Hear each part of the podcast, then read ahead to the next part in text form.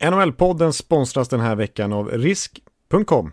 Och precis som förra veckan så har vi fått 500 kronor att spela för på tre matcher och nu är det lördagens matcher som gäller den sista omgången i NHL. Och skulle vi vinna så går pengarna till Rädda Barnen. Bjurman, hur ser vår trippel ut? Ja, vi har Boston-Tampa. Eh, där det mest handlar om att komma in i slutspelet med rätt eh, feeling. Jag mm. tror att Boston kommer samla sig till en enorm insats där och slå Tampa hemma. Så vi säger etta. Eh, vi har Montreal-Toronto, eh, klassikermötet, där det fortfarande kan vara så att Montreal spelar för att komma in i slutspelet. Eh, och i så fall så säger vi etta där också. Montreal ja. slår mm. Toronto. Mm. Och slutligen en lätt. Detroit avslutar säsongen mot Buffalo hemma och eh, det kan vara Niklas Kronvalls sista match i NHL och därför sätter vi en etta där också. Bra. Okej, okay, ja, tre ettor alltså från Bjurman. Och eh, spel på samtliga NHL-matcher, det finns på risk.com.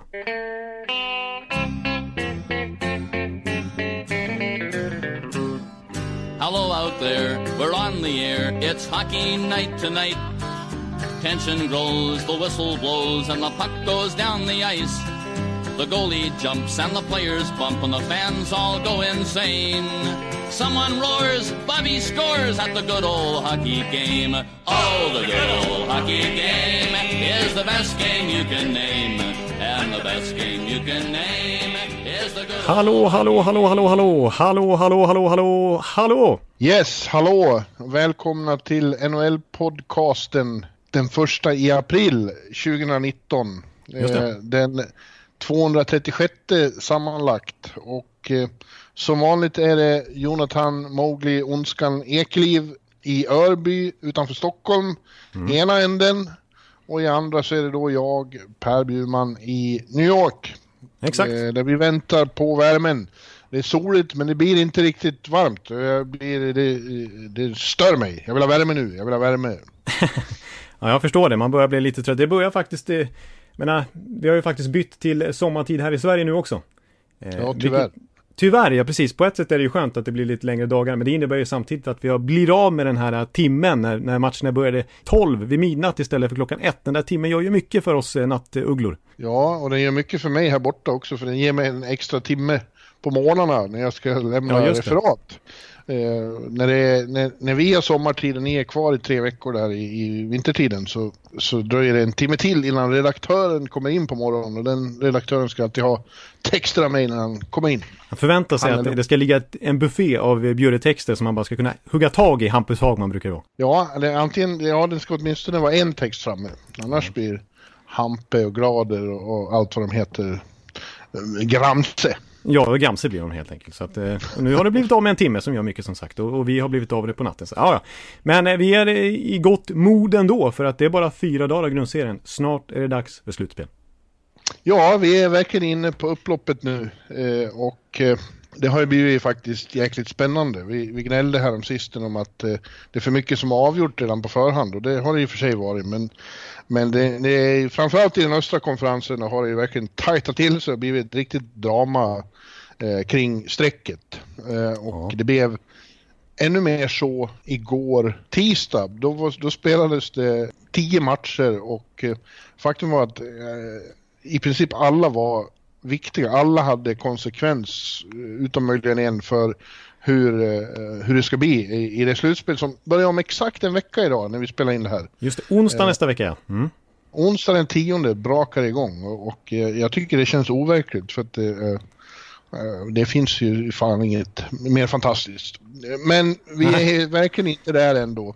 Nej. Därför att ja, vi, vi, kan ju bara helt snabbt det allra viktigaste där då var ju att Columbus faktiskt hade kunnat clincha om de hade vunnit hemma mot Boston samtidigt som Montreal hade förlorat. Men allting gick käpprätt åt skogen för Blue Jackets igår. Precis, Själva bara... blev de totalt överkörda av Boston. Ja. Samtidigt som inte bara Montreal slog Tampa utan även Carolina som är indragna där eh, vann eh, mot Toronto, eh, bortaplan. Toronto, ja, mm. just det. Och eh, det betyder att Columbus istället är, är, är, ligger risigt till. De är på sista wildcard-platsen, en poäng bakom Carolina och på samma poäng som Montreal. Eh, det är ju, eh, hade man inte riktigt räknat med. Eh, för att de har ju varit så heta, de vann fem raka innan det här. Precis, så. höll tre nollor, Bobrovski i storform och Panarin som jag gnällde lite på, öst in poäng här på slutet och Atkinson och de här gubbarna verkligen kliver fram igen. Eh, men ja. precis, nu har de den här sista slutspelsplatsen enbart i kraft av bättre row, alltså regulation overtime win. Så det är på gärdsgården att eh, Jarmo Kekkelainens satsning räcker hela vägen här alltså. Precis. Ja, värst av allt för dem tror jag var hur det såg ut mot Boston. Eh, här skulle de då eh, försöka clincha och så blir de verkligen uppläxade av ett Boston som har haft lite problem med motivationen har det sett ut som sen de clinchade själva. Mm, mm. Men, eh, men eh, hade kommit till insikten såg det ut som, som att eh, vi, måste, vi måste varva upp här inför slutspelet och gjorde en riktigt bra insats och de, de, de tog, de tog Columbus till the cleaners. Ja, ja verkligen. verkligen. Det var en, en lite statement-seger som jag brukar lite överanvänt eh, säga. Men eh, det kan ja. man säga ändå. Det var Ja, det, för det brukar vara inne på den här tiden på året också, nästa vecka när vi ska ha vår stora slutspelspreview, att det, för de här topplagen också är det viktigt att inte backa in i slutspelet, utan Nej, komma in med fart. Alltså jag är lite orolig för typ San Jose och kanske lite Nashville och Winni Winnipeg på den sidan av eh, den västra konferensen helt enkelt. Det, det är viktigt att komma in med fart. Det är det verkligen. Man, man, eh, och det är ju såklart då lättare om man har viktiga matcher på slutet. Ja. Har man varit klar länge är det inte... Det är ju det är svårt att liksom övertala sig själv att nu är det viktigt. Men det lyckades Boston med i den där matchen i alla fall. Det får man onekligen säga. Intressant i sammanhanget är ju att Pittsburgh fortfarande inte är klara heller. De, eh, de hade chansen att, att, att, att, säkra sin plats de också då eh, borta mot Detroit igår. Men eh, det gick inte alls mot det heta Detroit som nu har sex raka segrar. Det är den längsta pågående segersviten i ligan. Ja. Och uh, Pittsburgh, om, om Pittsburgh har maximal otur, allt måste gå mot dem då de måste förlora sina två uh, återstående matcher samtidigt som Carolina, Columbus och Montreal vinner allt. Ja. Då missar Pittsburgh slutspel, det vore ju minst Ja, det vore ju en utgång det alltså. De, spel, de, de har två matcher kvar mot lag som sannoliken inte skulle ha något emot att ställa till det för dem. Det är Detroit igen och så Rangers. ja. Ja, det, det är faktiskt det, det är som du säger, det är faktiskt lite mer drama än vi hade förväntat oss när vi var lite små molokna förra veckan och, och gjorde ner lite grann spänningen i, i NHL inför sluttampen. Men eh, ja, visst, jag tror inte att Pittsburgh sjabblar bort det här, men det är ändå kul att, att, att det händer lite saker. Och som du säger, Detroit från ingenstans. Ja, de har ingenting med saken att göra såklart. De är ju avhängda sedan länge, men de har verkligen eh, lyckats med den här ambitionen att avsluta snyggt som man säger. Ja, precis. Och Jeff Blashill kan man säga har räddat sitt jobb lite grann också. Ja, han fick ett nytt tvåårskontrakt häromdagen av, av farbror Holland. Ja, precis. Och det, jag menar, det trodde man kanske inte i... Vi ska ju komma in på lite det senare under podden, vad vi, vad vi själva trodde och sådär och hur det såg ut under hösten och vad vi själva hade för tips och sådär. Men, men eh, ett tag i höstas så låg Detroit sist, hade en lång förlustsvit. Eh, kritiken mot Blashill var inte nådig. Eh, medan till exempel Buffalo gick jättebra, men nu är Detroit förbi Buffalo. Och Jeff Blashill har liksom eh, börjat få lite respekt igen och verkar liksom fått fart på det här laget helt plötsligt. Ja. Ja, man ska inte dra för stora slutsatser av vad som händer på slutet av säsong heller när, när vissa lag inte har något att spela för i botten av tabellen. Vi har ju sett eh, Columbus för några år sedan som bara vann och vann och vann på slutet och Arizona i fjol vann och vann och vann och sen så lyckas de inte forsla det vidare till året därpå. Så man ska inte dra för Detroit-fansen ska kanske inte få allt för mycket hopp av det här men det är ändå Arizona har väl visst uh, uh, lyckats Jo, det kan man säga, men de, de började ju väldigt svagt. Jag pratade med Kronvall i, i, i, i natt efter den här matchen och uh, han är ju väldigt nöjd med hur det har sett ut och han tror ju oerhört mycket på det där med att det är viktigt att så frön inför nästa säsong och han tycker, man hör på honom att han tycker att det äntligen är, har, har de unga stjärnorna börjar spela på rätt sätt och tagit vara på alla detaljer, viktiga detaljer i spelet. Han menar då Mantha och Athanasio, uh, Larkin och ja, nu framförallt unge Bertuzzi. Precis, som öser in poäng han också. Eh, ja, det, det, det, måste man verkligen understryka att de har varit superbra. Dylan Larkin tycker jag gör en fantastisk säsong. Han är verkligen en första center i NHL nu. Eh, mm. Otroligt bra i egentligen båda sidor av, av spelet, såväl defensivt som offensivt. Och det kanske inte var de tongångarna i fjol och framförallt inte från veteranerna i laget eh, var känslan i alla fall. Eh, så att, nej. nej. de har verkligen tagit sig i kragen. Attendency som du sa också var lite så här eh, pojkspoling i början kändes som att de tyckte och, och han eh, bråkade lite om kontraktet och de vill ha mer pengar än vad Detroit erbjöd och sådär och eh, väntade ut och bla bla bla. Men, men nu, han ser bra ut också, tar ansvar. Ja. Nej, det ser Detroit. De får vi avhandla på ett eh, mer intressant sätt nästa, nästa höst. Ja, mm. kanske det. Ja. Mm. Och innan vi tittar vidare på lite annat. Jag, var faktiskt och såg eh, Toronto eh, här igen. Det var ju repris av eh, Toronto på Long Island häromdagen. Den eh, matchen vi såg i, i slutet av februari där. Eh, när ni var här på gruppresan. Exakt. Mm. Den faktiskt eh, redan klassiska matchen, Tavares första återkomst till Long Island. Ja, ja den, den glömmer vi ju inte. Nej, det, det är in... kanske min bästa grundserie, eller det är min, den, den häftigaste grundseriematchen jag har varit på, hands down, så är det bara. Ja, det här var inte alls samma sak. Det var fortfarande lite burop och några gånger så skrek de We don't need you men det var, det var inte i närheten av samma upplevelse. De gav Nej. honom inte alls samma eh, välkomnande. De, de hade uppenbarligen fått ur sig det de behövde få ur sig i det där första mötet. Ja. Eh, och, och det kunde Toronto utnyttja och de clinchade ju då eh, i, i, här i måndags. Ja, ja. Eh, eh, och eh, övertygad, efter den där matchen vi såg, då var man ju lite tveksam till vad Toronto stod. Mm. Nu tyckte jag de såg betydligt, betydligt bättre ut. Mm. Ja, Ja, jag förstår det. Jag förstår det. Och samtidigt så här, jag, jag som noterar ju att de förlorar mot Ottawa här nyligen också. De förlorar mot Carolina på hemmaplan som vi pratade om. Men ja, som sagt, de har inte så mycket att spela för nu. Men när de väl tände till den där matchen, de ville väl också visa efter att ha torskat med 1-6 mot Islanders i den där matchen som jag var med på. Att eh, nej, vi, vi är ett otroligt bra lag. Mm. Eh, när de väl är på sin topp. Ja. Ja, de är, de är ju då helt säkra och ju del av en av de få serier vi vet eh, som är satt. Mm. Eh, och det är att de möter Boston igen då i första gången. Men det har vi ju vetat nästan i, sen i julas. Ja, det är ingen skräll direkt. Nej. Eh, väst, där blev det mer eh, som verkligen avgjordes igår oh. onsdag. Dallas säkrade sin playoff-status genom, genom att slå Philadelphia. Philadelphia ja, med 6-2. Mycket övertygande. Och ja. när Colorado till slut vann mot Edmonton, det fick väldiga konsekvenser. Ja. Eh, dels eftersom Arizona sen förlorade mycket olyckligt mot LA Kings hemma så betyder det att Colorado i princip är klara. De, de behöver en poäng till. Eh, antingen måste de ta den själva eller Arizona missar. Det, så kommer det att bli. Ja, precis. Nej, det krävs mycket för att Arizona ska eh, lyckas ta ikapp den. Det var en extremt olycklig förlust för dem att, eh, att det blir alltså 1-3 mot LA Kings av alla lag på hemmaplan. Nej, det ja, nej. sköt ju visserligen 50 också, skott men det, det gick inte. I och med att Colorado vann så eh, det innebar också att Minnesota och Chicago är helt borta. Ja. Så eh, för första gången på sex år och för första gången någonsin i Bruce Boudreaus eh, NHL-karriär så eh, ja, det blir inget slutspel. Ditt, ditt västlag misslyckades. Ja, mitt så kallade västlag som det sägs. och det trodde ja. du inte, för jag, så sent som förra veckan, ja men de brukar snika sig in. Sorry. Ja, exakt. Och, eh, mm, jag tippar dem på slutspelsplats inför säsongen också. Men eh, det, det gick inte den här gången. Trots 5-1 mot Winnipeg, mycket övertygande, så eh, de har varit för ojämna på slutet och som vi varit inne på, eh, vad deras kurs är på väg någonstans. Hur, hur, vilken fas de är inne i. Är det retool, en rebuild, en eh, satsar de liksom? Det, det, vet man inte riktigt utifrån de moves de gör och hur, framförallt hur klubben kommunicerar vad de, vad de ska göra.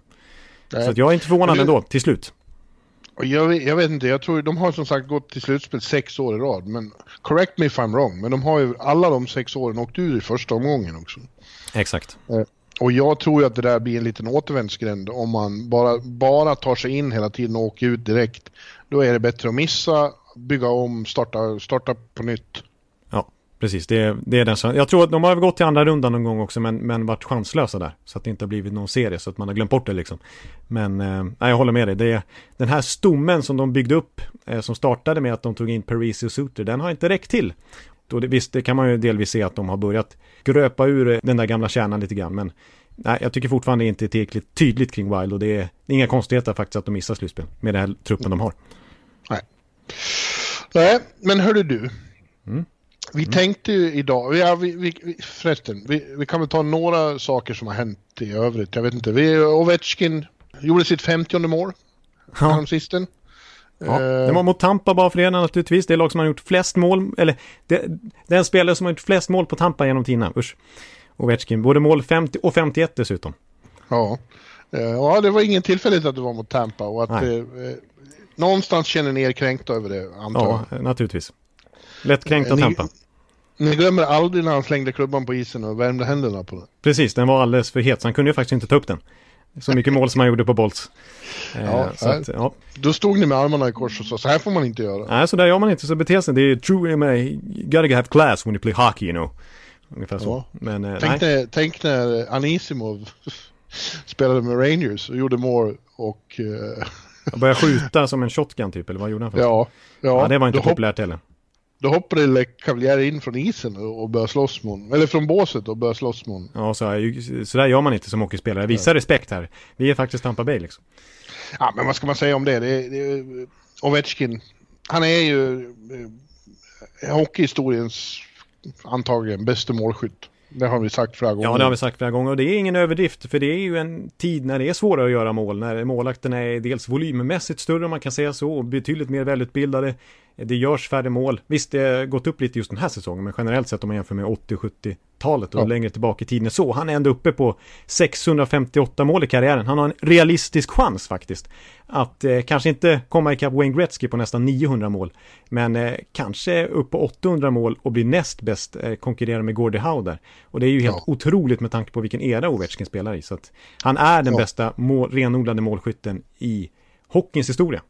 Ja, och det var alltså åttonde gången han kom upp i, i 50. Eh, exakt. Ja, exakt bara... som, du, som du säger så just i den här eran är det extremt anmärkningsvärt. Ja, precis. Det är bara Gretzky och Bossi som har gjort, eh, har lyckats med det också att ha åtta säsonger eh, eller fler, över 50 mål. Mm.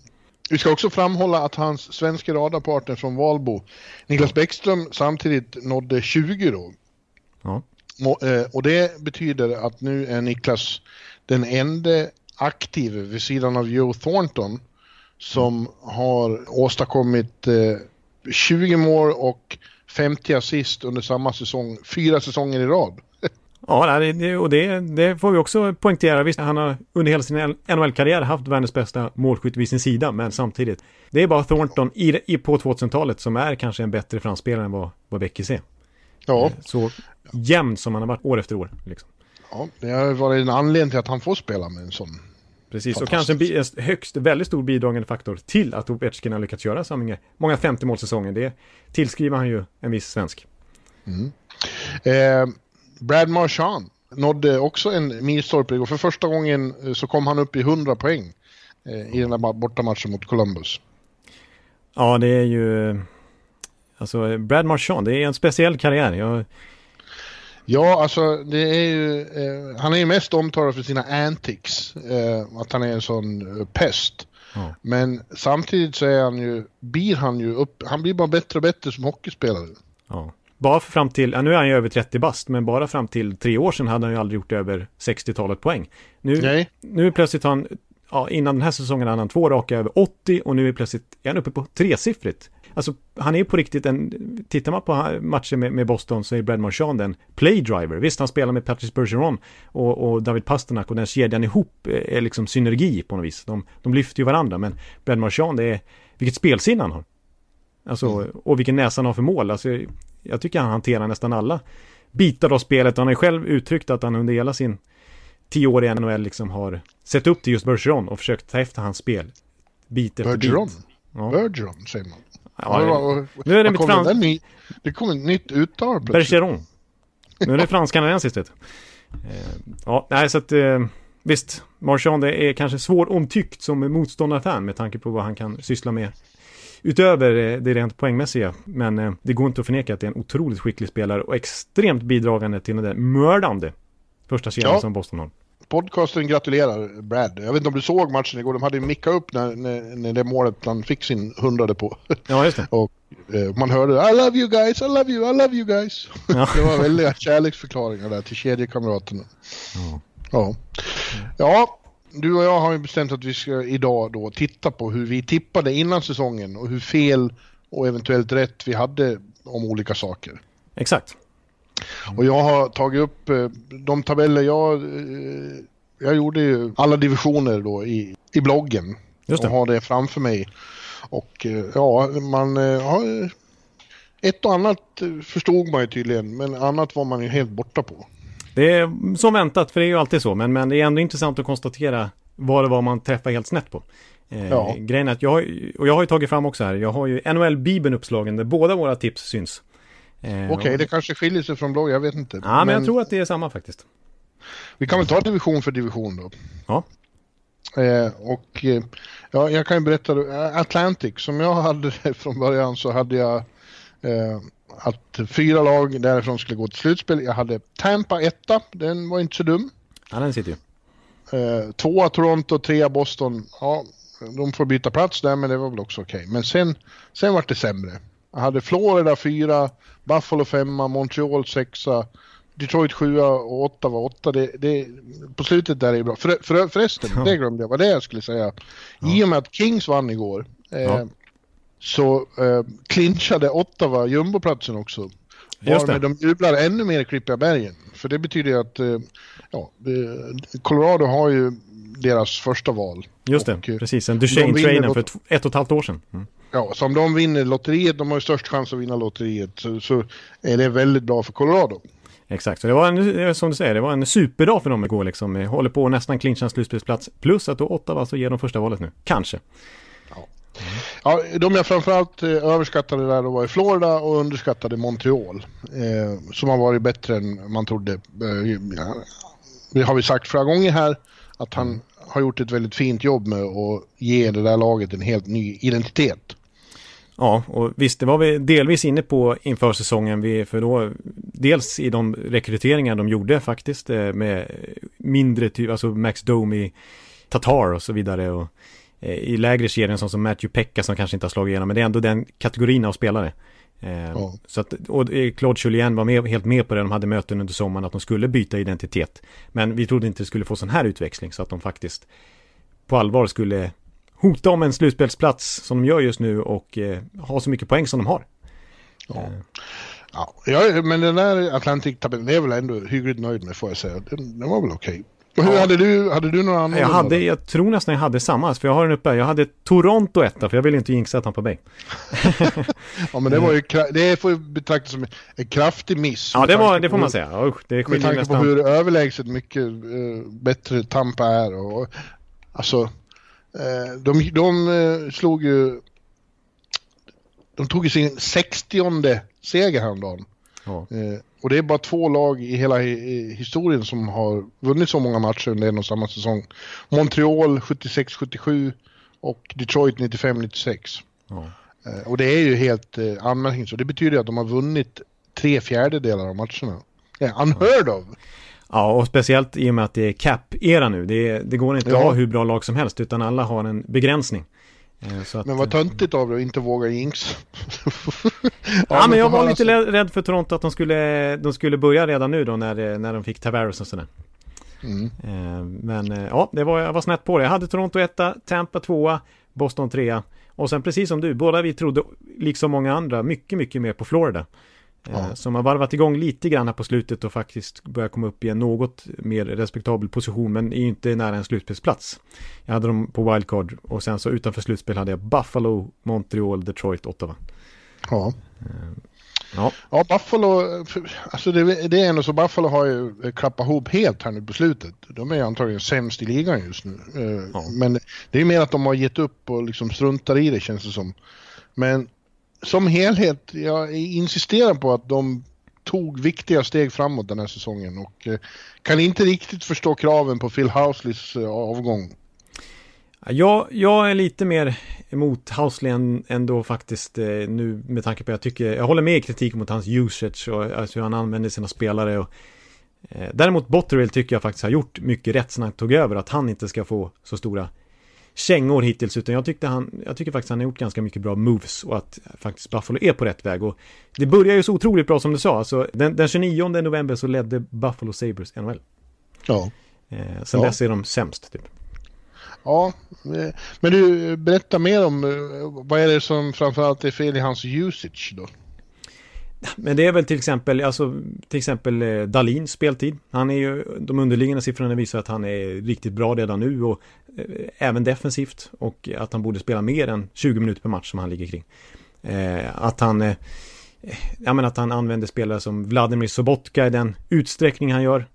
Eh, det finns, eh, visst det är, det är inget jättebra lag så han kanske inte har jättemycket, man, man, alltså man är besviken på en Casey Mittelstadt och kanske en Tage Thompson är spelare på väg upp. Man kanske trodde mer om... Tage, vi säger Tage. Tage Thompson, ja det ska jag faktiskt göra.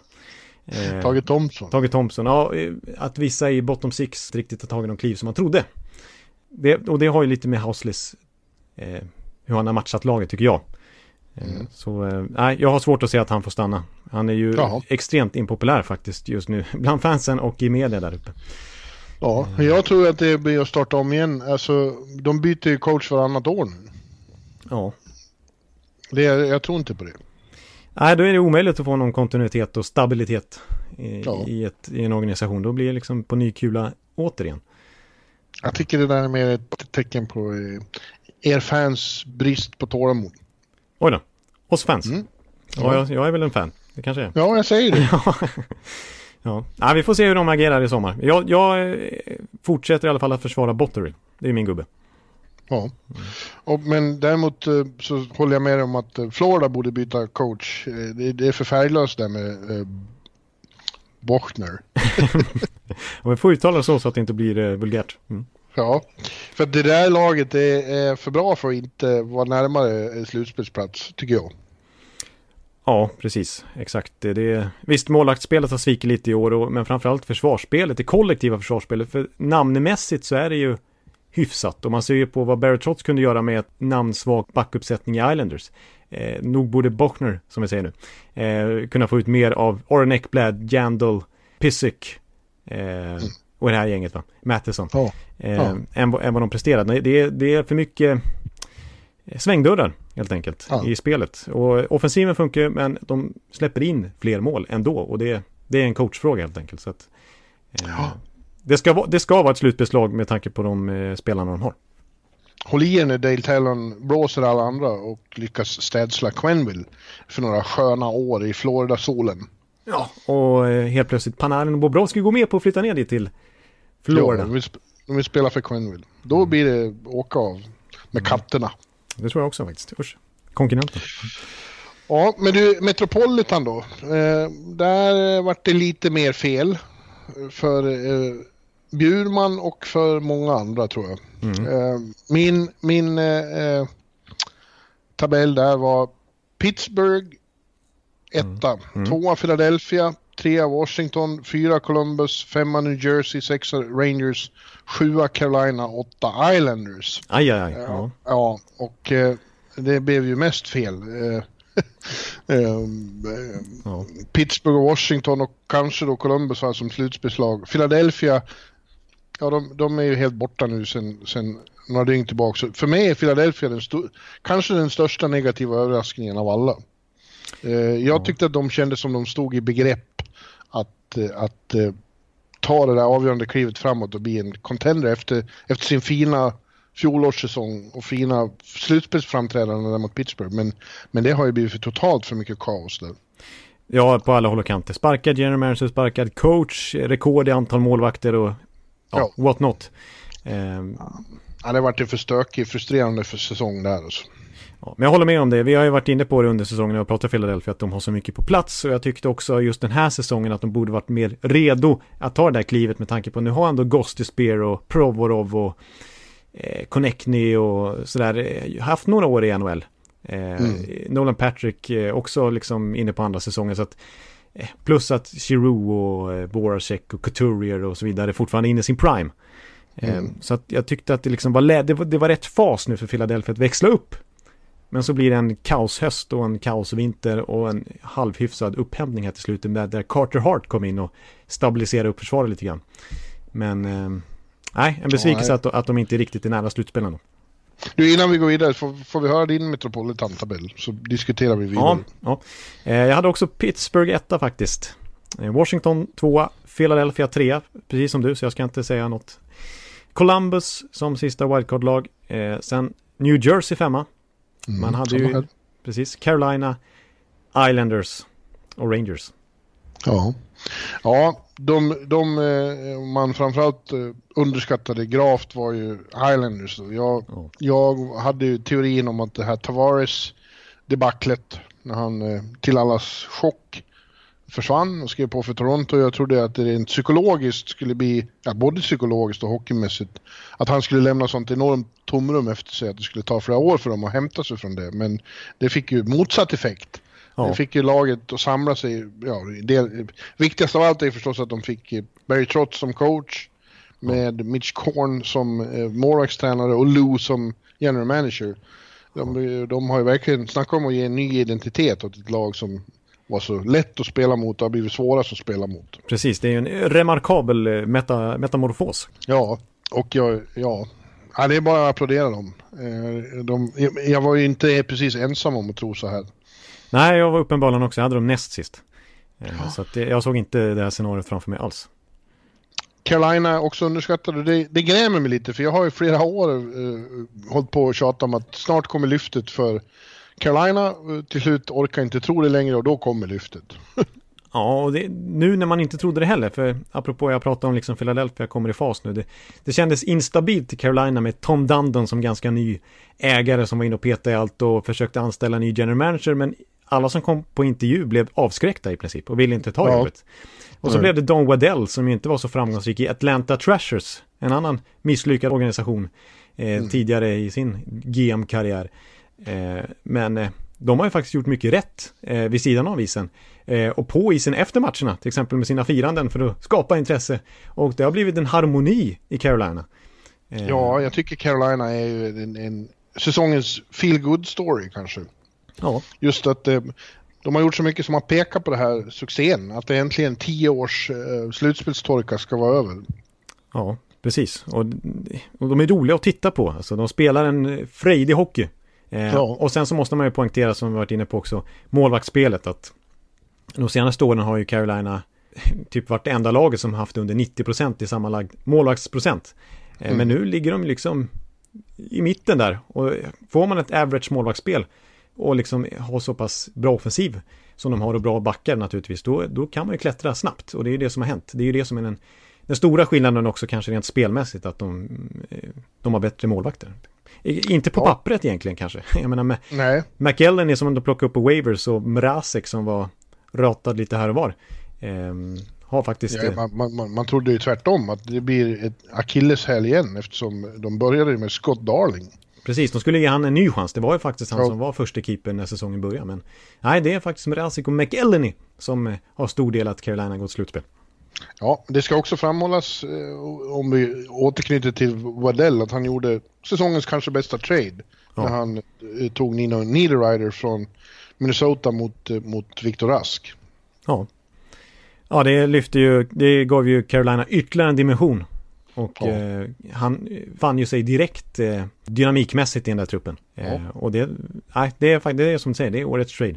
Mest impact av, av en spelare som har kommit till ett nytt lag. Mm. New Jersey förstod vi tydligen då båda två att de skulle ta ett steg tillbaks men de tog ett större steg tillbaks än eh, de flesta hade förväntat sig. Eh, det var väl lite olyckligt men jag tror att de är fortfarande... Det borde inte vara någon panik där. De, eh, jag tror att eh, Shero förstår att sånt här kan hända under, när man håller på och bygger om. De befinner sig ändå i bra fas inför framtiden. Ja, och till Sheros försvar också så gick de inte in i den här säsongen med en stor satsning utan han insåg att det här laget kanske inte är, ja, kanske överpresterar lite året innan så han gjorde inte massa konstiga förstärkningar och plocka in någon 30-årig UFA för Nej, att stärka exakt. upp laget utan han fortsätter låta de unga spelarna få mycket förtroende och speltid. Eh, de kunde inte svara upp till kanske lite högre förväntningar den här säsongen utan det blev lite plattfall men på sikt så är ändå Sheros bygge på väg åt rätt håll. Ja, verkligen. Och jag tror visst, att han känner sig trygg i det också. Precis, och jag menar vi får ju komma ihåg att Taylor Hall bara har spelat 30-tal matcher den här säsongen. Han var ju ändå MVP ja. i fjol. Ja, exakt. Eh, så att det är klart det blir tuffare när inte han är med. Och sen blir det spännande som vi kanske kommer diskutera lite i sommar när, när Taylor Halls eh, efter första juli när det blir möjligt att förlänga hans kontrakt. Om han kommer göra det, om Taylor Hall är med på den här resan och vill skriva ett eh, långt kontrakt i New Jersey och vara med på den här, eh, när den här rebuilden ska ta fart på allvar, eller om han faktiskt vill göra en Tavares och byta klubb. Mm. Ja, vi får se. Rangers förstod vi båda att eh, ja, de är det de är och så blir det med det. Ja, ja. Ja, så är det ju. Jag, jag, jag kommer i alla fall ihåg att jag sa att Rangers skulle börja bra. Ja, och det hade du rätt i. Vid Thanksgiving så låg de på delad första plats i divisionen. Ja, det är otroligt men, att tänka sig nu. Ja, men sen har det gått som förväntat. Ja. Ja, vi flyttar till väst och där är jag mer nöjd måste jag säga med min central eh, eh, prediction. Om jag inte är ute och snurrar nu så tror jag att du har alla rätt. Ja, nästan. Ja. Eh, det, det skiljer lite på placeringarna i toppen. Okay. Men ja, jag hade etta Nashville, tvåa Winnipeg, trea St. Louis, fyra Dallas, femma Colorado, sexa Minnesota, sjua Chicago. Man bara byter Nashville och, eh, Winnipeg så sitter den ju faktiskt. Precis, och det är inte eh, sista ordet är inte sagt där heller, för de ligger ju väldigt Nej. jämnt där, St. Louis, eh, Winnipeg och Nashville, så det kan ju skiftas. De ligger ju på samma poäng faktiskt, Winnipeg och Nashville. Så att ja, Nashville det kan blir gå förbi. kamp om första platsen och vilka som ska mötas i första omgången. Det, det kan ju faktiskt bli så att Nashville och Winnipeg möts redan i första omgången. Det vore ju något. Ja, precis. Det hade man inte förväntat sig att de skulle sluta tvåa, trea. Att det skulle vara ett annat lag som gick förbi dem. Men ja, St. Louis resa måste vi naturligtvis nämna här också. Ja, men det där får man vara nöjd med. Ja, det är bra. Det, det får man säga. Det måste jag ge dig. Det måste jag ge dig. Jag är, jag är hyfsat nöjd också. Mm, jag, eh, jag hade Nashville 1 precis som du. Nästan, eh, ja det är nästan identiskt. Nashville 1 Winnipeg 2 St. Louis 3 Dallas 4 och så hade jag naturligtvis Minnesota som, jag hade Dallas och Minnesota som wildcard-lag, inget wildcard-lag från eh, Pacific. Eh, och så mm. ser det i alla fall ut att bli. Eh, och eh, sexa Colorado och sjua Chicago. Ja, den är ju väldigt, den är ju utmärkt den med. Ja. Um, ja, det är inte mycket att säga om det. Vi, vi visste, vi, vi, vi, kunde det här. Vi, Chicago har väl varit lite bättre än vi trodde kanske, för de har ju varit med långt in och, och utmanat dem också. Precis, vi dömde ut dem redan i försäsongen och det kändes inte som någon total chock att superlegendartränaren Quenville fick sparken till slut. Kanske ändå.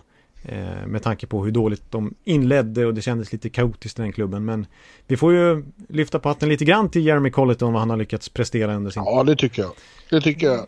De eh, kommer att bli bra nästa år, det är vad jag tror. Precis. Och många unga spelare som faktiskt har tagit kliv under hans ledning. Alltså Erik Gustafsson är väl det bästa exemplet. Ja, Erik Gustafsson ser med all, han vinner ju med all säkerhet de svenska backarnas poängliga. Och med tanke på vad vi har för backar så är ju det mycket, mycket anmärkningsvärt och imponerande. Jag hade varit oerhört stolt om jag hade sagt det i oktober. Ja, när vi tippade. Ja, men han, han, nu har ju Erik då varit borta mycket, väldigt mycket. Ja, visserligen. Eh, mm. Hedman lika så, missat eh, en månad ungefär. Ja, och nu håller på nu och missar igen. Eh, ja, usch. Det ska vi inte nämna, usch. Nej, Nej äh, men ja. Nej, vi, vi, vi, ska inte, vi ska inte glåta och vara, sitta här och vara kaxiga. Det, vi lyckades få rätt där.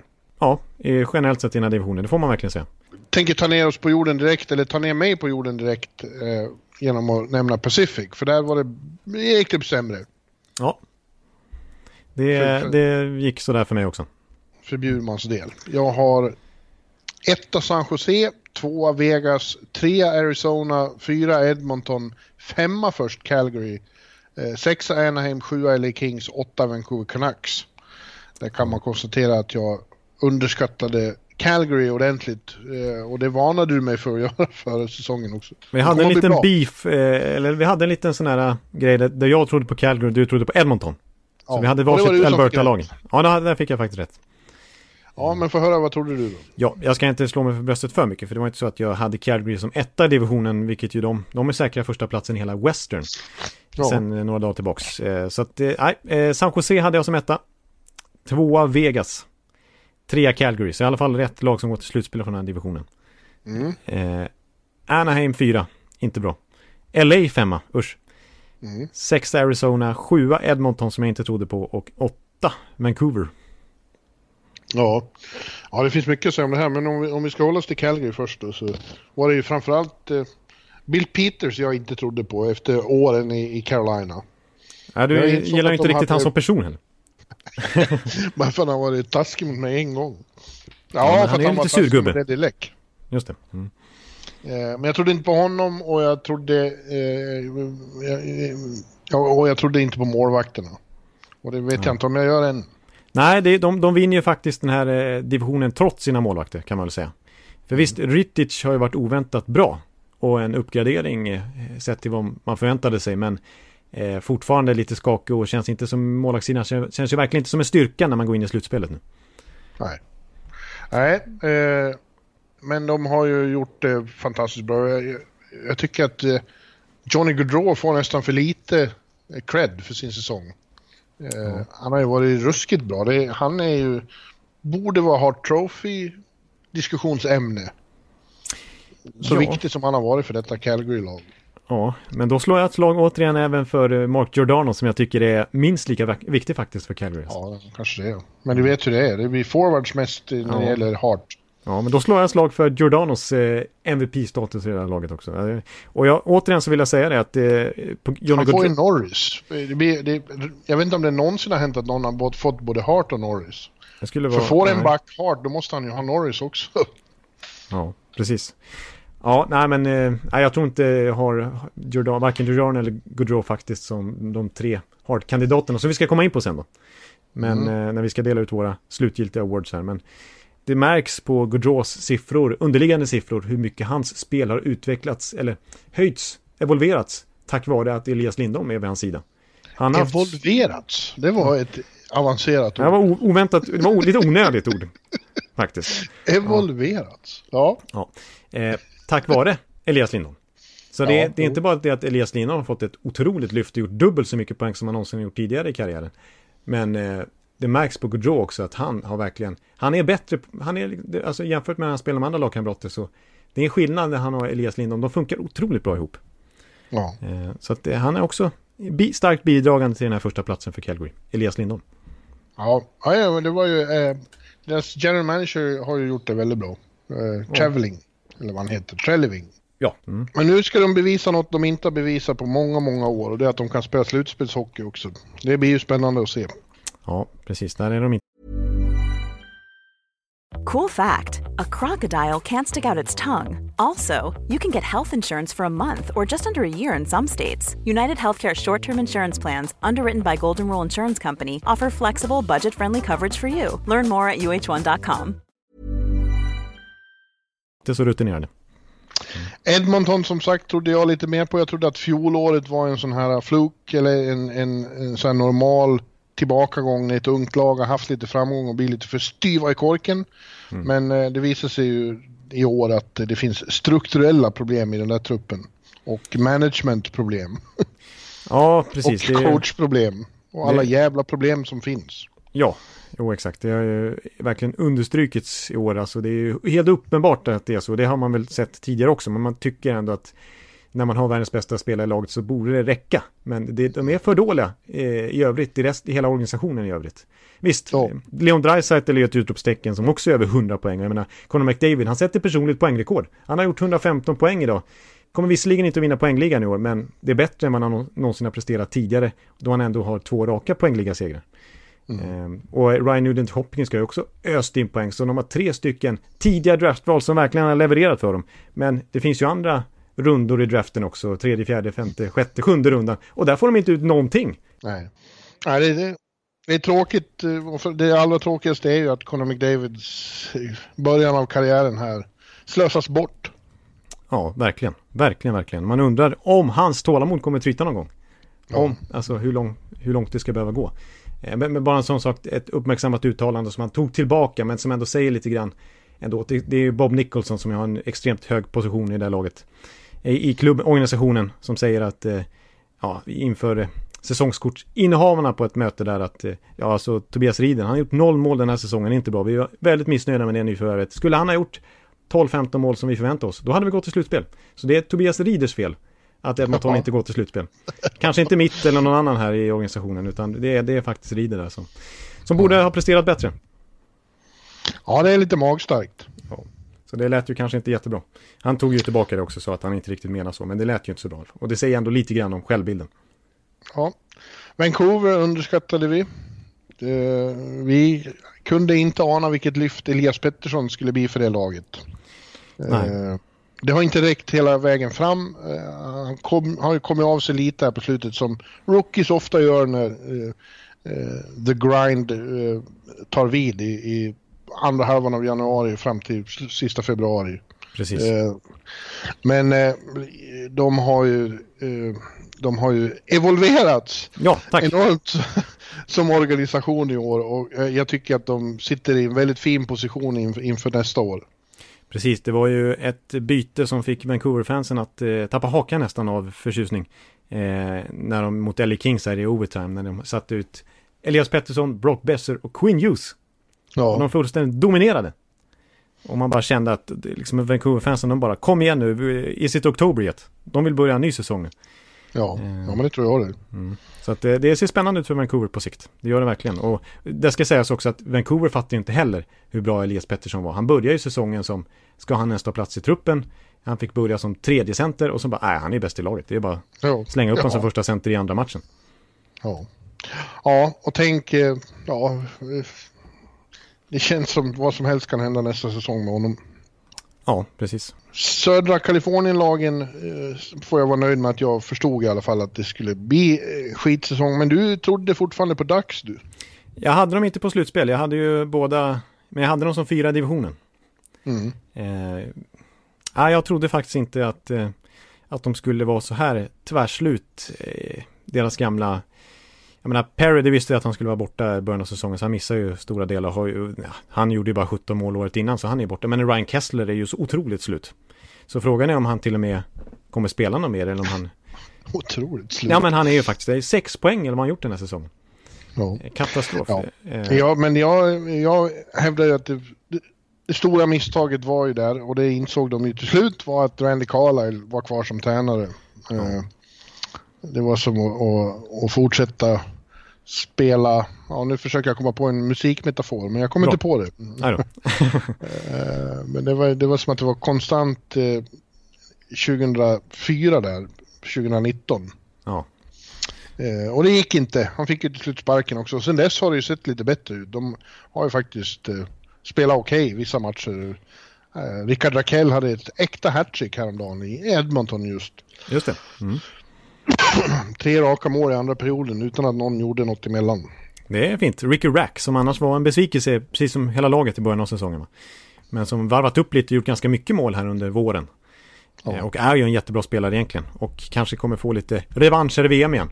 Eh, mm. Kan, vi, kan vi tänka oss. Men ja, jag tycker det märks ju på, det är som du säger, man får verkligen säga att det var beslutet att behålla Randy Carlisle var problemet. För man märkte ju på Bob Murray, general manager som nu står i båset, att hans moves och sådär indikerar lite grann att han ville spe, liksom, byta inriktning och gå mot en modernare, snabbare hockey.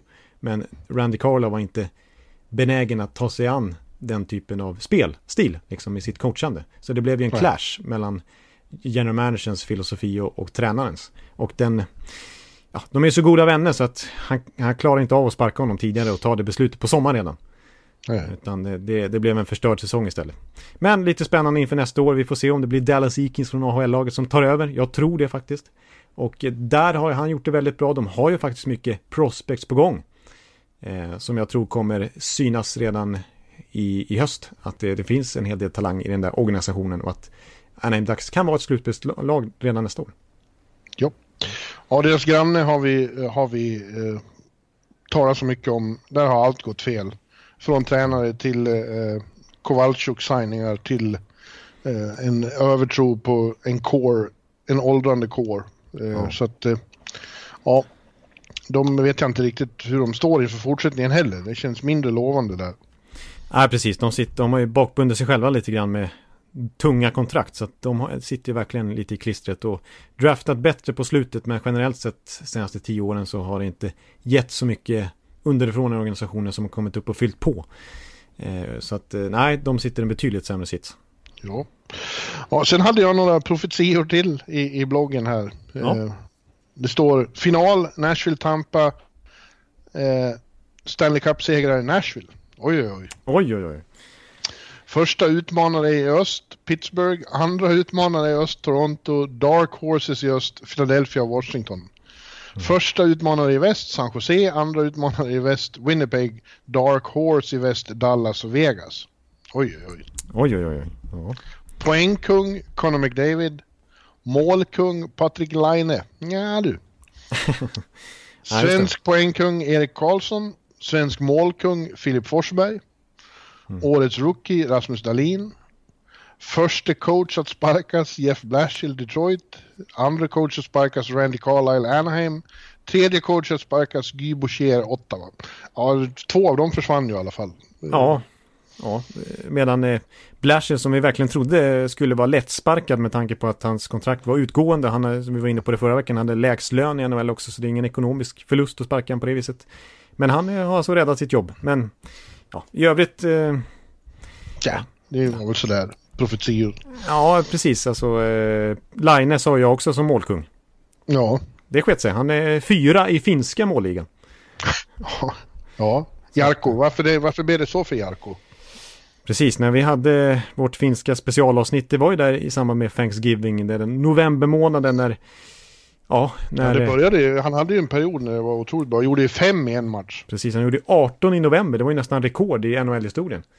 Eh, så att, eh, men sen tog det ju tvärstopp. Han gjorde två mål på två, tre månader nästan. Så att eh, nej, det sket ju sig totalt.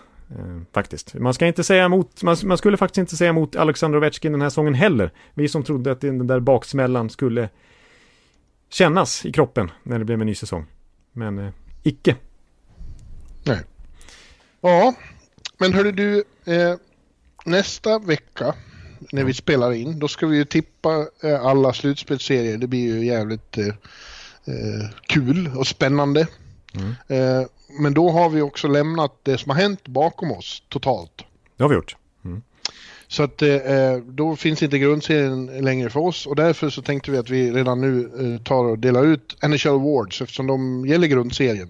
Precis, så, och det är nu man har det färskt i minne för det är ju först i, i, i juni där som de här priserna kommer delas ut och bli aktuella igen. Men då har vi ett slutspel på näthinnan.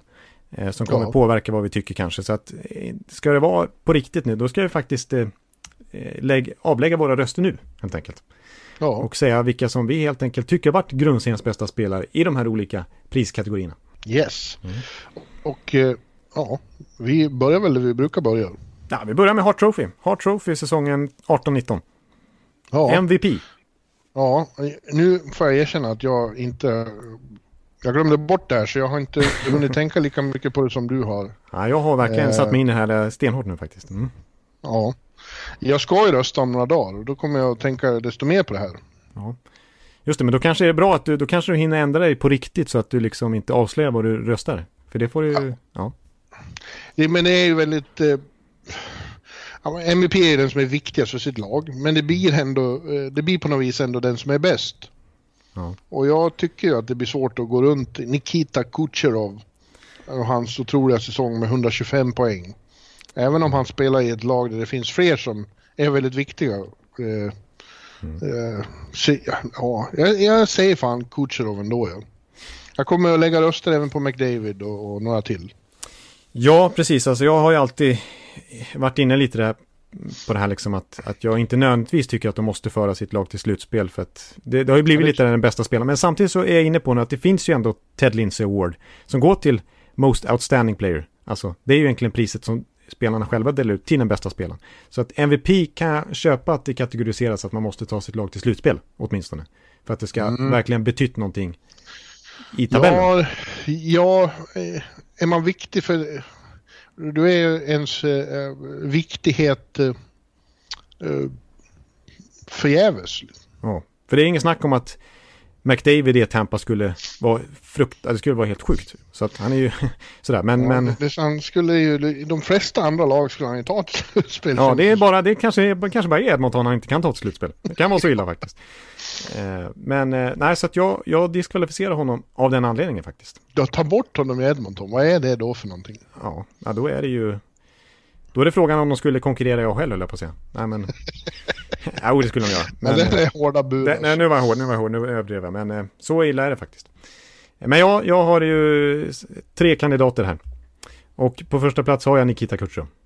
Mm. Och, och, det är ju dels för 125 poäng, vilket gör han en poäng till då har han mest poäng i cap-eran.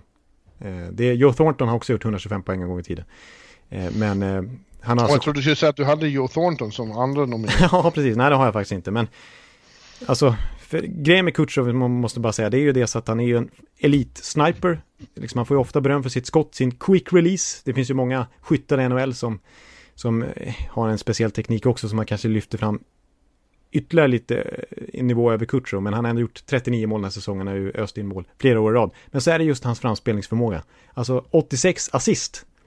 Eh, för att ställa det i relation lite historiskt och till exempel Ja, Joe Thornton är den enda i kapparna som gjort flera assist. Han har faktiskt varit uppe hela 96 en gång i tiden. Men om vi tar till exempel Bäckström som vi nämnde som en av enans bästa framspelare. Hans rekord är 68 assist. Eh, Daniel Sedin har det svenska assistrekordet genom tiderna på 83. Kutjov ja. har, har faktiskt gjort 86 assist den här säsongen. Det är en riktigt bra notering. Förutom att han kanske Alltså att han står på 125 poäng. Så att, äh, han är jätteviktig och trots att Tampa öst in mål överlägset mest i ligan så är han alltså involverad i 40% av de målen. Så att eh, han är MVP. Han har gjort 30 poäng fler än någon annan i det här laget. Ja, jag tror han kommer att vinna. Ja, ja, alltså, om man ska säga så, vad man tror kommer att vinna, så, så det blir hårt åt honom. Ja. sen har jag faktiskt två gamla, eller gamla, ja, gamla spelare i ligan förhållandevis sett som är levande legender, är det så man skulle säga? De är legendarer. Det är Ovechkin och Crosby. Ja. ja. Eh, och det är för att jag menar, hockey går ut på att göra mål. Ovechkin gör mest mål igen. Ja, eh, ja jag, jag kan bara hålla med. Eh, han har gjort dubbelt så många mål som någon annan i laget. Eh, han har gjort 15 poäng fler än någon annan i laget. Mm. Han, vad skulle Washington vara utan Ovechkin? Nej, de skulle vara okej, okay, men de skulle mm. inte... Nej, Nej, de skulle inte vara... De skulle inte vara... De skulle vara jättebra också, men, men de skulle inte vara... Nej, vara contender. Nej, inte på samma sätt alltså. Han är, han är verkligen viktig. Sen är det ju samma sak då med Sidney Crosby som jag också har som nominerad faktiskt. Eh, med tanke på hans... Alltså, hans... Eh, ja, han är ju med i toppen av poängligan i år igen. Eh, men det här är faktiskt hans bästa poängmässiga säsong på fem år. 94 poäng. Sen är det den här underliggande siffrorna som är så otroligt tydliga i hans eh, fall hur bra han är. Och hur extremt viktig han är i det här laget, trots att vi har Kessel och Malkin och så vidare och Letang och jättebra spelare utöver honom. Men eh, mm. bara en sån statistik till exempel som att eh, med Crosby på isen eh, den här säsongen, 5 mot 5 ska jag tillägga, så har Pittsburgh gjort 79 mål och släppt in 42. Ganska stor skillnad, 79-42. Utan Crosby på isen den här säsongen så har Pittsburgh gjort 98 mål men släppt in 106. Mm. Så det är en monumental skillnad eh, Pittsburghs målskytte med Crosby på isen jämfört med utan. Så han är, han är MVP. Eh, mm. Solklar i Pittsburgh och då, han, han är nominerad för mig också, eh, totalt sett. Ja, mm. ja eh, Norris Trophy, eh, priset till bästa back, där har jag föreställt mig att eh, det skulle bli en helsvensk eh, kategori någon gång. Mm. Som vi har så väldigt mycket bra backar. Men eh, jag tror att det här blir första gången på, på några år när vi inte har någon nominerad alls. För mm. att eh, Erik har ju som sagt varit skadad för mycket, spelat för lite. Och det har nog Viktor också. Jag tyckte Viktor var på väg mot eh, Norris Trophy-form här under andra, efter jul. Mm, mm. Uh, I synnerhet nu när han har börjat producera mer också. Men nu är det kanske för lite matcher. Så det, det här kommer nog, som vi har varit inne på, att vara en uppgörelse mellan din Mark Giordano, ja. Washingtons John Carlson och eh, Torontos eh, Morgan Riley. Och Brent Burns. Ja, Brent Burns. Ja, fast jag tror att, jag tror att eh, eh Drew Dowdy sänkte honom med sitt, eh, med sitt brandtal mot honom. Jag tror faktiskt det. han överdrev ju extremt Dowdy i lite affekt där mot sin eh, rival back ja. där i, i, uppe i norra Kalifornien. Men, men jag tror också att det påverkar ganska mycket. Och han hade ju vissa poänger i det han sa också, även om han verkligen överdrev. Mm. Eh, men eh, ja, jag har ju Giordano som Norris Trophy-vinnare. Ja, jag tror att det nog kan bli så. Det känns som de stora makthavarna har bestämt sig för att det blir så. Och då får de alltid med sig fler röster. Ja, precis. Så äh, jag tror det kan bli ganska stor seger för honom faktiskt. Ja. Ja, men han är... du, kan inte, du, du kan inte gå in på alla så mycket, vi hinner inte. nej, nej, precis. Ja, vi har ju pratat så mycket i Norris Trophy så att eh, så sent som förra veckan när vi pratade om den här jämförde dem. Men jag, jag, jag kan ju nämna då att jag har mot Giordano, eh, Giordano etta. Jag har faktiskt Burns två med tanke på hans poängskörd alltså. Eh, och så har jag Carlson tre. Mm. Mm. Ja. Vessina Trophy, alltid eh, omdebatterat. Mm. Eh, och eh, ja, det finns ju väldigt många att, eh, att välja på faktiskt. Eh, Det är ingen som självklar, men vi har ju pratat mycket om, om Andrei Vasilevski. Eh, som har varit enastående. Eh, ben Bishop, en annan gammal Tampa-målvakt, eh, eh, applåderas ju också. Vassis läromästare. Ja. Eh, igår igen sa Klingberg när, de, när han jublade över att de hade säkrat sin slutspelsplats. Han insisterade återigen på att målvakterna var deras bästa spelare. Alltså Ben Bishop har ju bäst räddningsprocent i ligan. Han har bäst goal save above average som är en populär statistik bland fancy stats killar. Men faktum är att sen All-Star-breaket, han är nästan 97% i räddningsprocent, vilket är helt absurt. Så han är ju verkligen så otroligt solklart en stor anledning till att Dallas har gått till, till slutspel. Ja. Eh, vi har eh, båda målvakterna i Islanders skulle kunna vara aktuella, Robin Lehner och Thomas Greis. Men jag tror att det är Lehner som ligger bäst till här för att nu, nu tror jag att de har identifierat honom som målvakten de ska rida in i slutspelet på. Det känns som det sista veckan här bara, veckorna. Och kanske Ja. tidigare säsongen också. Det var lite sådär när, när Lene blev skadad och Greis kom in och spelade väldigt bra igen. Men nej, det blir nog Lene som får chansen och är etta. Ja, och jag skulle gärna se honom som Vessina nominerad. Jag tror inte han kommer att vinna, men det skulle vara kul att, om han var en av de tre. Men det är, det är hård konkurrens. Vi har ju Darcy Kemper också i Arizona. Och låt mig säga så här, om de går till slutspel, om de mot all förmodan skulle fixa det här, då, då är Kemper nästan uh, Hart Trophy uh, värdig. Han har varit så enormt Ja, han har ju varit deras MVP så det sjunger om det. Alltså utan hans extrema spel med det där laget, eh, vad de har liksom, den minimala offensiv de producerar framåt. Så hade det aldrig gått det här. Eh, Kemper Tyvärr är, åkte han, eh, en av anledningarna till att han fick stryk mot Kings igår var att han åkte på en skada. Han fick in en klubba i masken och skadade ett öga och var tvungen att utgå. Fick blurred vision. ja. Och det, det, det låter inte så lovande inför sista matchen här. Nej. Så, eh, mm. Nej, Anderson kan också bli aktuell. Det har om inte annat visat sig hur enormt viktig han kommer att vara för Toronto här. Ja. Eh, skulle, skulle han bli skadad då är det definitivt kört för Leafs. Precis. Spar- Garrett Sparks är inte en, en målvakt av tillräckligt fin kaliber. Nej, precis. Och framförallt första dryga, ska jag säga, två tredjedelarna av säsongen. Då maskerade Andersen väldigt bra hur mediokert eh, Torontos försvarsspel är.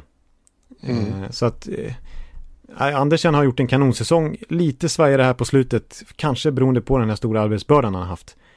Eh, men för Torontos försvarsspel är inte så bra, så att målvakten, det krävs riktigt bra målvaktsspel för att Toronto ska kunna gå långt. Mm. Så att, ja, jag håller med, Andersen är, är aktuell för nominering. Ja. ja, vi får se. Det är general manager som röstar i den där kategorin. Eh, jag, jag skulle tippa att Vasilevski vinner. Ja, för Men det, jag tycker kan, ja. så generellt sett så går ju general managers ofta på den gamla klassiska, bara helt enkelt wins-kategorin. Mm. Ja, Och där är ju Andrei Vasilevski etta, naturligtvis i och med att han är målvakt i Tampa Bay. Ehm, och, men han är ju också eh, tvåa till exempel i, eller tvåan, ja han är fyra tror jag i, i räddningsprocent. Men han ligger högt i väldigt många statistiska kategorier och även helt okej också i underliggande siffror också. Ja. Att, eh, näst bäst i Gold Save Above Average till exempel. Ja, jag, tror, jag tror Vasilevski, Bishop och eh, Andersen eller Lehner. Ja. Eller Kemper, eller Binnington. Ja, vi får se. ja. Binnington eh, tror jag kommer att bli nominerad i nästa kategori. Mm. Eh, men inte kommer att vinna för det är Calder Trophy, bästa rookien. Eh, och där tror jag Elias Pettersson tar en, eh, en eh, jordskredsseger. Ja. Att han är nominerad mot Rasmus Dahlin och Jordan Binnington. Ett tag var ju Miro Heiskanen förtjänar också nämnas. Men jag tror inte att det blir så. Ja, ja, ja när jag satt och förberedde den här kategorin hur jag skulle rösta inofficiellt här, men officiellt i NHL-podden som jag tar på stort allvar här. Eh, Oj, oj, oj. Ja, då, eh, då, eh, då har jag faktiskt så här, det här kanske är lite överraskande. Jag sätter Elias Pettersson etta, jag sätter faktiskt Miro Heiskanen- tvåa och Dalin eh, trea. Och så har jag Binnington utanför. Och det är konstigt med tanke på att Binnington är ju den stora anledningen till att St. Louis Blues enorma lyft. Alltså så sent som i år, alltså 2019 så låg de sist i NHL. De började året 3 januari med att vara tog sist i NHL. Och sen dess så har de faktiskt nu chansen att vinna divisionen. Gå förbi både Nashville och Winnipeg i slutet av säsongen. Här. Ja, så det är klart han ska vara nominerad. Det ska han. Samtidigt, det, det jag baserar på det är att det, det som gör att jag ändå väljer de här två tonåringarna före honom, det är dels att han är 25 bast, eh, liksom, han har haft en lång karriär på sig att komma hit. Sakerna, han har haft en, sakerna bara ännu mer ja, men nej, Han måste inte vara ung för att vinna. Jo, jag tycker det är imponerande att som tonåring kliva in och göra så ett avtryck. Han har ändå haft eh, mycket matcher och lång karriär på sig att ta sig hit. Jag tycker ändå att det är, jag tycker ändå att, att rookie, då ska man vara ung. Ja, jag, jag, jag, jag vet att det inte nödvändigtvis eh, formuleras så på något sätt. Panarin vann ju eh, när han kom över från KHL till exempel. Men, och sen så är det just det att Binnington bara spelar 30 matcher, han var inte med från början. Men, Nej, det, kan jag mer hålla med om. Men samtidigt, han är ju sån extrem impact för St. Louis, så att jag, jag protesterar inte om, om han blir nominerad eh, faktiskt. Eh, absolut inte. Men eh, jag tycker det är häftigt att 19-årige 19 Heiskanen och 18-årige Dalin har varit så otroligt bra som de, som har varit. Eh, jag fastnar lite för Miro Heiskanens siffror, framförallt när han har spelat med med John Klingberg. Alltså som ibland har de, har de satt ihop ett superpar där. Och det är typ ligans bästa backpar nästan. Underliggande siffror mässigt sett. Hur de fullständigt styr matcherna när de är inne på isen tillsammans. Men de kan ju inte ha de två tillsammans hela tiden. Utan de måste sätta Heiskanen med Polak ibland för att jämna ut det lite. Roman. Roman. Roman. Roman. Så att ehm, ja, ja, ja, jag, är, jag är lite Jarko, Jarkofierad där och tycker att Heiskanen är väldigt bra. Och jag är imponerad över hans säsong. Och jag var imponerad när vi var i Dallas och såg han också. Så att, ja. Eh, och jag håller honom snäppet före Dalin, trots att han har gjort eh, mer poäng Dalin. Men just att han inte riktigt får, får förtroende av Housley liksom i defensiva situationer och eh, sådär, gör att man inte riktigt har exponerat honom fullt ut. Medan Heiskanen redan nu är liksom en nyckelspelare. Ja, ja. Eh, Selke Trophy, där har vi en Ekeliv-kategori som du kan hålla på och prata om tills eh, vi börjar spela slutspel. Ja, vecka. exakt. Usch. Och jag antar att du har någon ytterforward eftersom det är din käpphäst att det inte bara ska vara centrar. Ja, det vet jag att jag har. Ja. Eh, du kan gissa vem det är också. Eh, nej, kan faktiskt inte. Vegas. Ja, just det, just det. Du, du, du har ju Mark Stone där. Ja. ja. Ja. Men du vet att det inte kommer att bli så. Ja, han kanske kommer att bli nominerad. Det, jag har hört det från fler. Men det kommer att vara Barkov och Ryan O'Reilly. Eh, mycket prat om dem. Och Bergeron förstås. Och Crosby. Det är ju en ja. kampanj i, Pittsburgh där och, och, lite på andra håll i NHL också om eh, Crosby for Selke. Och han har själv uttalat sig om att för att försöka eh, övertyga några fler att han gärna vill vinna det här priset. Att han ser stor prestige i det. Ja, Fast det är ju Patrice Bergeron Trophy nu för tiden. Den kommer att heta så i framtiden. Han är ju kanske tidernas bästa tvåvägscenter. Ja. Åtminstone 2000-talets bästa och den här erans bästa. Eh, men, Men du vill ha in Mark Stone? Ja, mina tre kandidater är faktiskt, eh, och jag tycker Ryan Riley och Barkov är jättebra också, men, men eh, jag skulle inte protestera om de blir nominerade. Men jag har Stone etta och det är ju lite på grund av att han är ytterforward. Eh, Ett statement. Ja, men jag, jag, ska ha några argument. Men jag säger, jag säger de tre först. Crosby tvåa, Bergeron tre. Mm. Eh, och nu ska jag försöka fatta mig kort. Men lite sånt som, ty, som liksom talar till Stones fördel här. Nu, nu kommer brandtalet. Eh, det är till exempel om man räknar takeaways, hur ofta man har snott pucken från motståndarna. Han har gjort det 122 gånger den här säsongen. Ingen annan är över 100. Han är, ja. Eh, om man jämför med de andra Selke-konkurrenterna som jag har nämnt nu och ta det här eh, statistiken som jag sa förut, man jämför med sina lagkamrater, hur liksom procent, procentuellt sett mer man bidrar i defensiva situationer än andra i, lag, i samma lag, så är Stone helt överlägsen. Dels naturligtvis i Ottawa eftersom han hade så dåliga lagkamrater där, så det är, inte lätt, det är inte svårt att sticka ut, men den träden har fortsatt i ett betydligt slagkraftigare Vegas. Eh, om man jämför till exempel passningar som, lyckade passningar av motståndarna in i slottet, så är Ah, då är faktiskt Bergeron till exempel, han har, det, det, det blir, han är inte bättre än sina lagkamrater där. Han är snarare lite, det kommer lite fler passningar in i slottet när han är på isen defensivt sett än vad det gör när andra spelar i laget eh, inne, faktiskt. Och det beror naturligtvis på att han får möta motståndarens bästa spelare och, och sätts in i de svåraste situationerna. Men det gör ju Stone till stor del också och ändå så lyckas han flytta fram spelet eh, i ännu högre utsträckning. Så att eh, Stone eh, är faktiskt extremt bra defensiv forward. Eh, och, och, har extremt mycket som pekar åt hans håll. Rent svart på vitt på, på pappret liksom. Så att, nej, det är min kandidat och jag sätter han som nummer etta. Och jag vill så gärna att en ytterforward ska vinna här priset. ja. ja, ja, jag... Eh, eh jag ska ju rösta så jag får, jag får ta ditt brandtal i beaktande nästa vecka när jag ska lägga mina röster. Hur, ja. vad, vad, är du beredd att ge mig för att jag ska rösta som du vill? Ja, jag vill inte eh, anmälas med mutbrott här i, i on record, liksom. men eh, vi kan ta det efteråt. Ja, ja eh, vi har några till, eh, men vi ska inte gå in på de eh, mest obskyra eh, priserna. Men vi har ju Jack Adams också, coachpriset. Mm. Mm. Mm. Och där har vi pratat om mycket under säsongen. Jag tycker ju att Barry Trotz är given. jag vet att du säkert har något att säga om, om din coach. Mm. ja. Men jag tycker trots Cooper är väl aktuell också. Eh, eh, jag får krypa till korset och säga att Bill Peters också har varit väldigt bra. Ja, jag har sett att rätt många har lyft fram honom som till och med etta. Men, eh, mm. Eh, ja, Rod Brindamore i Carolina. Ja, ah, det vet jag fan. Eh, Tocket om Arizona skulle klara det? Ja, Tocket tycker jag är bra. Jag, har ju eh, haft enormt fin inverkan i St. Louis, men han har ju bara varit där halva säsongen, så jag vet inte om det räknas riktigt.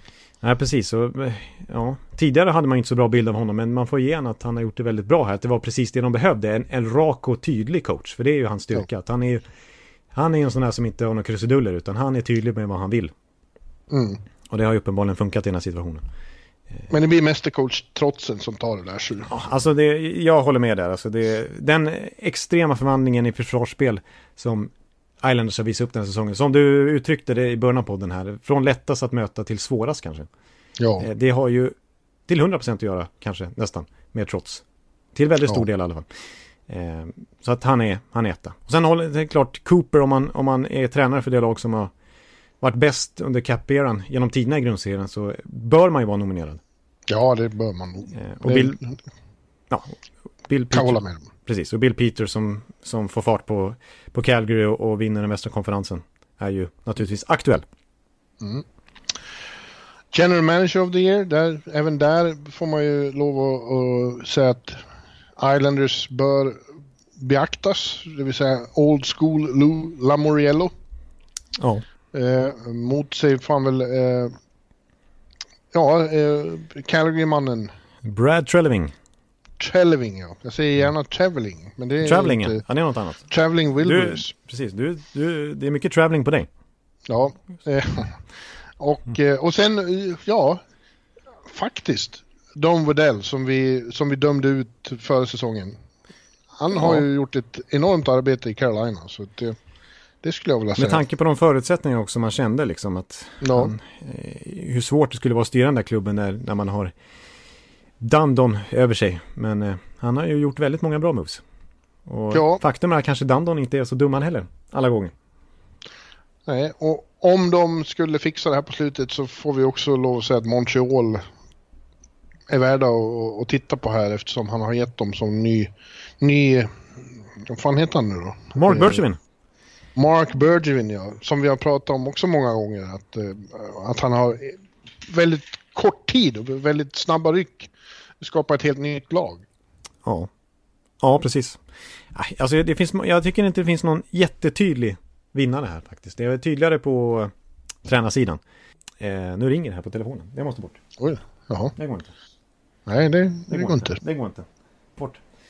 Nej, men jag är imponerad av, eh, faktiskt måste jag säga, George McPhee också. Som vann, är regerande mästare i det här priset. Ja. Och visserligen, eh, man har lite, liksom, man kommer ihåg hans Wille Forsberg trade i Washington en gång i tiden som inte var så bra, men han har ändå verkligen maximerat de möjligheter han hade när han tog över det här Vegas redan från expansionsdraften. Och det räknas ju inte med i år. Men han har ändå varit offensiv nu med Mark Stone och med Max Pacioretty inför säsongen, Paul Stastny. Ja, alla de här kontrakten han har skrivit som har sett bra ut. Alltså Marchessault på bara 5 miljoner som han var ute tidigt. Alex Tuck som kändes för dyrt men som har faktiskt varit väldigt bra för dem den här säsongen. På ett kontrakt ja. som kanske blir bra på, över, över tid. Ja, det finns många, jag tycker McPhee har verkligen imponerat i år igen. Ja, ja vi får se. Har du fler? Vill du gå in på King Clancy och, och, och Nej, sånt? inte Lady Bing och de här. Nej, usch. nej, för fan inte Lady Bing. Nej, nej, jag har inga... Jag har faktiskt inga mer som jag tycker är värda att ta upp. Nej. Så, Nej. Ma- Masterton kan vi säga, den har vi redan röstat om och där kommer jag är övertygad om att Robin Lena kommer att vinna den.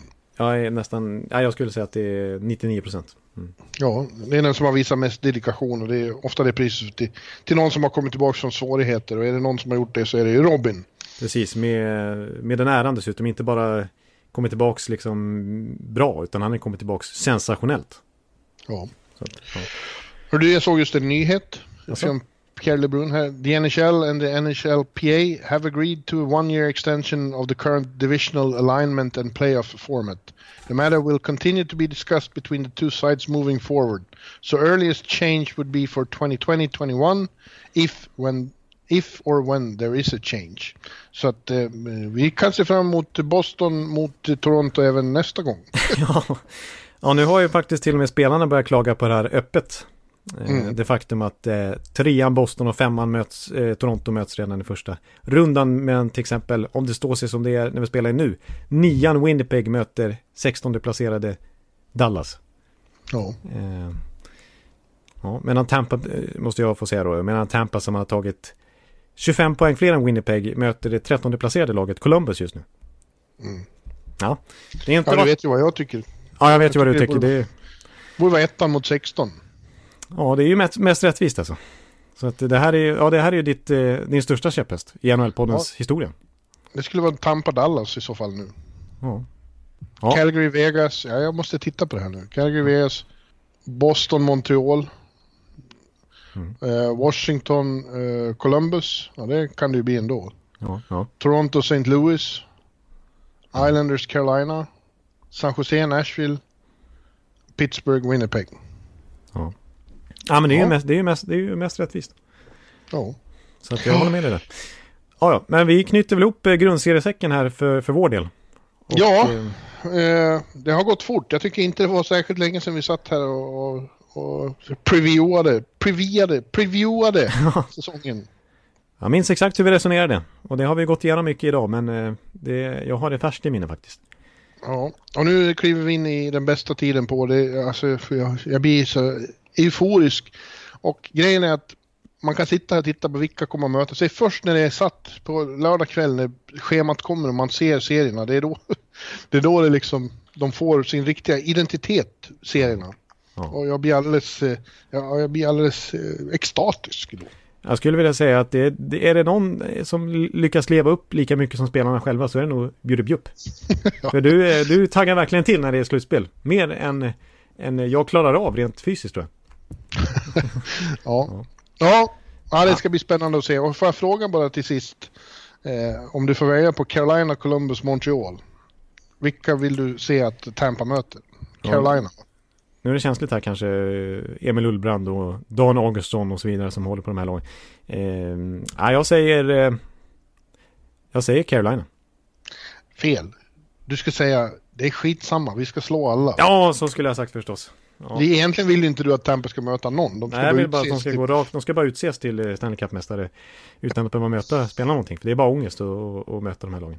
Ja, men på riktigt så måste man ju slå de bästa om man ska vara en värdig mästare. Ja, så är det ju faktiskt. Så är det faktiskt. Ja, ja, ja. Ja, ja. Nej, men det blir spännande och, och nästa vecka så, så ska vi eh, gå igenom samtliga åtta serier som de är, eh, då är satta. Yes, och komma det med blir våra någonting tips. Ja. Så att på återhörande då, helt enkelt. det. Säger vi. Hej, hej! Aj, aj, aj. Hallå, hallå, hallå. Hallå, hallå, hallå. Alex Chiazot, Joe Luis Arena och Esposito. Esposito. Uttalsproblem, men vi tjötar ändå. Och alla kan vara lugna, inspelningsknappen är på. Bjuder Hanna Kohl, han är grym i sin roll. Från Kållesoffan har han fullständig kontroll på det som händer och sker. Det blir ju allt fler som rattar in hans blogg. Och lyssna på hans podd. One, two, punch, speed, so Hallå, hallå, hallå. One, two, punch, speed, so Hallå, hallå, hallå. Ekeliv, som är ung och har driv. Verkar stor och stark och känns allmänt massiv. Han hejar på Tampa och älskar Hedman. Sjunger som Sinatra. Ja, och där ser man. Nu är det dags för refräng. Dags för magi, Victor Norén. Du är ett geni. Så stand up at home and remove your hats.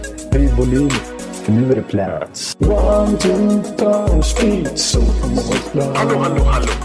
One, two, time, speed, supermonster. Hallo, hallo, hallo. One, two, time, speed, supermonster. Hallo, hallo, hallo. One, two, time, speed, supermonster. Hallo, hallo, hallo. Det är otroligt länge sedan båda samtidigt var så här bra. Hallo, hallo, hallo. Det är otroligt länge sedan båda samtidigt var så här bra.